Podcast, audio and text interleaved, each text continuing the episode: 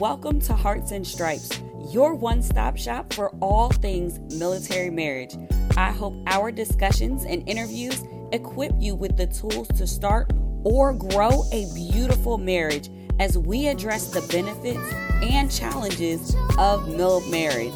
I believe life's most precious moments are worth celebrating, so I'll help you design your marriage blueprint in alignment with your core values. Thank you for joining us, and remember to rate, subscribe, and review. Let's do this. Hello, hello, and welcome to Hearts and Stripes podcast. This is your host, Bree Carroll, and I am so excited to bring you another Heart to Heart. So, this Heart to Heart is special because it is on the heels of Juneteenth, our newest federal holiday. So, this episode is special because I'm going to actually be featuring a clip from the Military Family Town Hall 2021 that I hosted last night on my Armed Forces Insurance Air Force Spouse of the Year page. So, this discussion is just a segment where I spoke with my own family, Lieutenant Colonel Kendrick Carroll, and my husband, Captain Donovan Carroll. So, before we get into this interview, I absolutely want to highlight Military Marriage Day.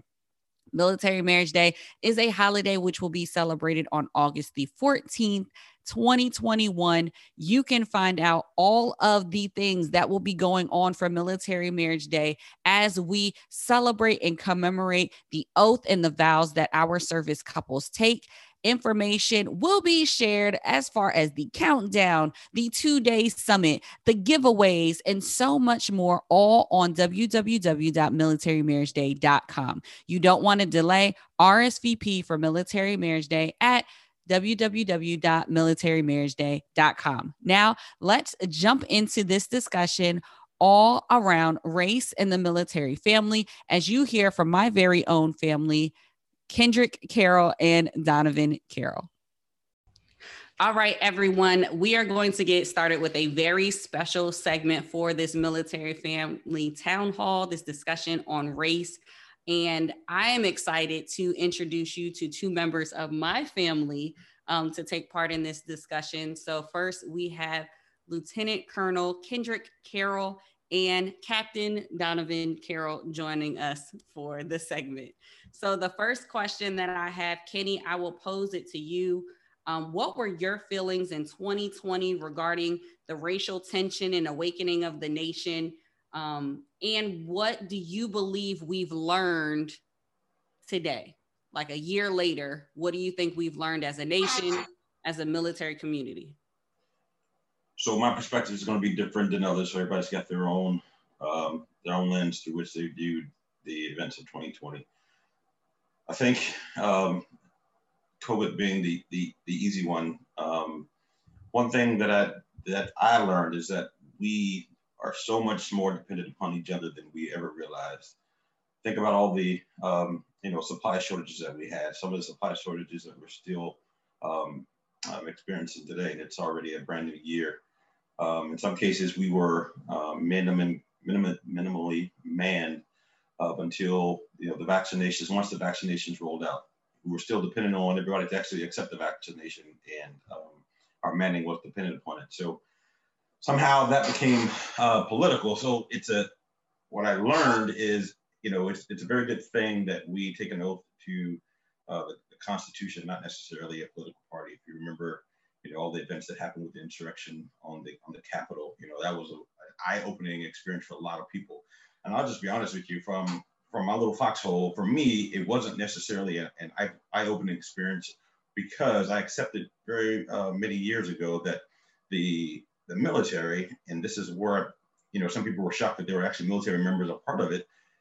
And I, and I tell people that the military is still a microcosm of American society. So military members bring with them their, their, their cultures, their values when they join, right? So we have to accept that just like there were those folks with those cultures and beliefs and values that thought it was a good idea to, uh, you know, sack the cap- capitalism and be a part of the insurrection some of them thought they were doing the right thing, I'm sure. Uh, I would argue that many of us disagreed with, with that uh, perspective. Um, but what I did learn is it it doesn't just because you wear the uniform, because you're part of the military, it doesn't exempt you from some of those uh, extreme uh, beliefs on, on both sides um, of, the of the aisle, if you will, to use it coming vernacular. So what I learned is we absolutely depended upon each other, and um, because we wear the uniform, it doesn't um, alleviate us from being exposed or susceptible to a lot of those strong beliefs and values that the rest of America was subjected to uh, throughout the last uh, year in the middle of a pandemic as well. Yeah, that's really good perspective. I think we can all agree that we've seen that in one way, shape, or form, just being reliant upon one another. I know even um, I mentioned with another panelist, even with how people reacted in protests and things, change was seen in this short period of time because of di- the diversity in age, in group, and ethnicity for those who uh, lended their voice to this shift in the nation. So I, I could definitely see how being dependent on one another is a big takeaway um, for this. And, and I definitely appreciate your transparency with not necessarily being surprised with um, how those events at the Capitol played out, whereas some people really were shocked and, and surprised at, at the actions that were taking place. So, Donovan, my question to you as it relates to um, race, what were some things that you saw implemented in our branch in the Air Force um, that you thought were steps in the right direction, whether that be steps from leadership, steps from people in your peer group? Um, what were some some steps that you th- thought were positive um, that came out of these events? So I think think the first thing that I saw was the implementation of uh, diversity surveys, right, and um, getting the perspective of your minority members and giving them the avenue to actually come forward and say like yes i've experienced you know certain kinds of treatment along the way and yeah. the first part of correcting a problem is acknowledging that you have one. Uh, so with that i think opening up that that avenue for people to come forward truthfully and say these are some of the things that i experienced it's given the rest of us the opportunity to get together and have those discussions um, on a you know one-on-one level so uh, that's definitely something I've seen within uh, my squadron uh, here most recently with uh, some of like, for example, the extremism down days or uh, just days that we've been able to just set aside and just talk uh, and actually be truthful and forthcoming.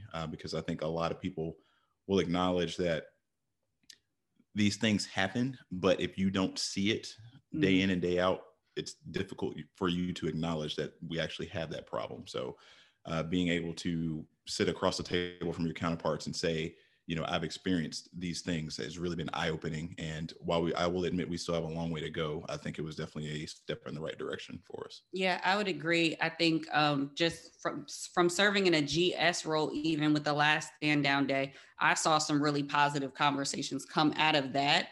Um, I know a lot of people may have had different experiences it really depended on how much the the leaders of those stand downs days ran with it, um, how they decided to implement the material that was that was provided. But I I agree. I saw a lot of really healthy one-on-one conversations, and I think to get at the root of some of the issues that we're seeing um, in our nation, in in our armed forces, as it relates to race, it takes those one-on-one discussions where people can just be transparent and share their experiences because i think in shared experiences um, i think you already relate with your crew the people that you're working with in your squadrons. You already have some type of um, common ground. And then to say oh somebody that i serve within this on on this level has experienced that i think it was shocking to even some some of the airmen that I've heard some of the conversations and experience that they have um, being younger enlisted members um, as it was the opposite with some of the um, officers that were not minorities. They they learned a lot from from that crosstalk so i thought that was really good. So the question that i have for everyone um, is kind of what are some of the things that you've been intentional about doing um, and kind of what are some practical next steps for our military families as a takeaway from from this overall discussion on race in the military family i'll go first i know one of the um, messages that I will continue to champion as the 2020 2021 Armed Forces Insurance Air Force Spouse of the Year. Um, and, and as a minority doing so, is that it is you have to be okay with being the only one in the room. Um, and I know a lot of my minority spouses who um, serve alongside me in leadership roles and positions, we have the common story of oftentimes we are the only one who is a key spouse that is a minority, the only one who is uh, in a leadership role in a spouse club, or the only one who has the opportunity to speak and lend a voice um, with leadership. And I think um, being okay with that and encouraging other people the opportunity to do so is huge. And if I can just add on to that, also, if I have a seat at the table, being willing to bring that chair up to the table for someone else um, another minority that maybe doesn't look like me but is also of a, a different group minority group giving them the opportunity to kind of speak up and speak out i think that's a huge takeaway that i think i a little bit took for granted prior to this coming this this awakening if you will um, that now i take a lot more seriously just because it's that much more important to keep conversations like this going and to get that diverse perspective while we're making decisions for our families and and for the mission. Kenny what would what would you say you've been more intentional about or what are some next steps that you would encourage our military community and families to kind of take from this discussion so when Secretary Austin uh, directed the uh, extremism stand down, I, I was actually excited. Um, talk about being comfortable being the only minority in the room. I, I, I often tell the story when I was in command. I was the um, commander of a squadron out in Nellis at the weapons school, and yeah, six two uh, black guy in a room full of uh, non-minority uh, officers, aviators, right? So um, even before the directed extremism, extremism stand down, I would have very frank conversations with the uh, airmen in my squadron, and not for my sake, but for their sake, because the majority of my squadron were officers. There were some listed, but I would say 75, 80% of the squadron were officers, so future leaders uh, of, of, our of our Air Force. So my intent was to capitalize on the opportunity that I had to um, prepare them for their leadership roles in the environment in which that they were going to enter once they became DOs and commanders. So I didn't want them to um, entered to a squadron that was very different than the squadron we had, right? So that squadron, again, the only minority, um, that minority happened to be the commander, but I was in a squadron that was about 90% white, um, about 95% male, and um, there were only uh, one or two females, depending on you know the time in the uh, in the year during my command uh, tenure. So I told them very frankly, look, you, your squadrons will not look like this unless you come back to to command this uh, same squadron. Your squadrons will have black people, white people, Asian people, um, heterosexuals, homosexuals, um, atheists, believers, y- you name it. And I don't want you to be un- unprepared uh, to, to, lead airmen because all airmen um, deserve your leadership. And so when we had the extremism stand down uh, directed by Secretary Austin, I'll tell you again from from my perspective, uh, it got um, mixed reviews because as you as you mentioned earlier, it was very much up to the local leadership as to how well that went, right?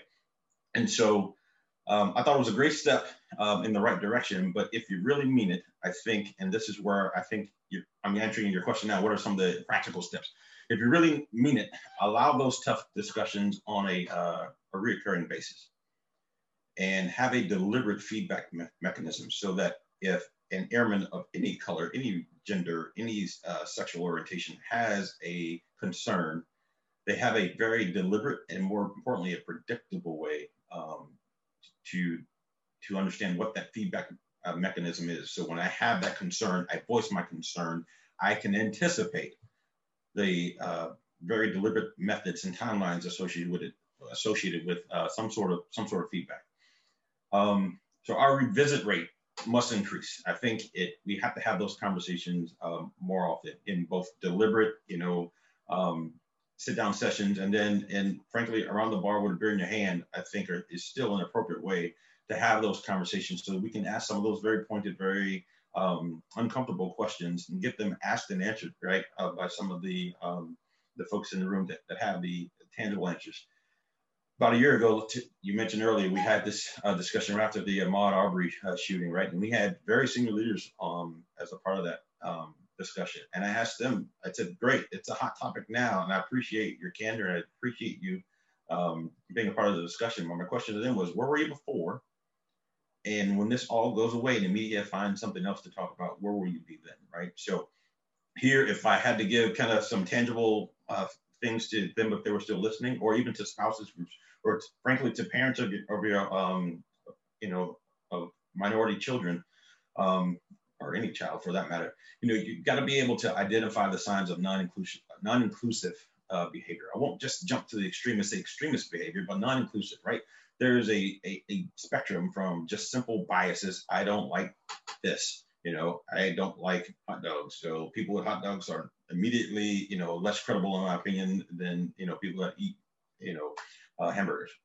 Very simplistic analogy, but there is absolutely a, uh, a spectrum. So remember, right, we are a microcosm, the military is, of the American population. So each one of us comes with our own values and cultures and beliefs, not just the ones wearing the uniforms, but the, the family members and the, you know that come along with us. So um, our nation, uh, military, they, they need and deserve all of our talents. And so uh, we lose the benefit of, of the talents that minorities uh, bring when those talented people give up and they go and take their talents elsewhere, right? Because because they are talented, they have other options. The military is not the only option uh, for, for folks that are talented. And some of the most talented people uh, you ever want to meet, you know, wear this uniform or support, like yourself, those folks that are that are wearing the uniform of our nation. So um, I think finally, I, it's no longer uh, good enough to simply say, well, I'm not racist. Great. Um, I, I've never sexually assaulted anyone either. However, that's not good enough, right? If I'm aware that another person, another member is being sexually assaulted, right? It would be incumbent upon me to take action against that, right? So I think we need to look for the signs, intervene just like you would in a, in a SAPR type situation, and then frankly stop the overt and the co- covert discrimination. So um, take a debrief mentality, meaning identify what that problem is, what are those contributing factors to the problem? And then you know if we can determine what the root cause is and and most importantly start to apply the the tangible fix. And just like you don't get fat overnight you know to use a gym analogy you don't get skinny overnight. So i think realistic expectation management is absolutely paramount. Where um, you know even a big boat with a little rudder it'll eventually change course. And so you have to keep putting those control inputs um, in order to get um, our uh, culture, our American culture, and our military culture to change course to stamp out that either conscious or unconscious bias, and ultimately, right, to, to rid our um, military family of any extremist uh, behavior. Long answer to a short question. I apologize. No, I think that was spot on. Um, I definitely agree with the practical steps that you gave. You laid out a couple, you hit different areas, everything from our leadership to the common person who leads even the smallest group of people. So I think that was really good. Uh, Donovan, what would you kind of close us out, wrapping out, wrapping up um, some some intentional steps, some practical steps from your perspective that you would like to see even um, as we continue this conversation on race? Yeah, so honestly, I'm going to echo a lot of points that you guys have already made. Right, it's a it's a continuing discussion that we have to have. It's not going to get fixed right now. It's not going to happen if we only sit and have these discussions once a quarter. You know, uh, it's something that we have to be intentional about. But I would also encourage people to realize that uh, diversity is what makes us stronger. Uh, so don't view it as, you know, I am being forced to take on the views of others, or you know, um, uh, or going to you know great lengths to do something that you're you're not per se comfortable with.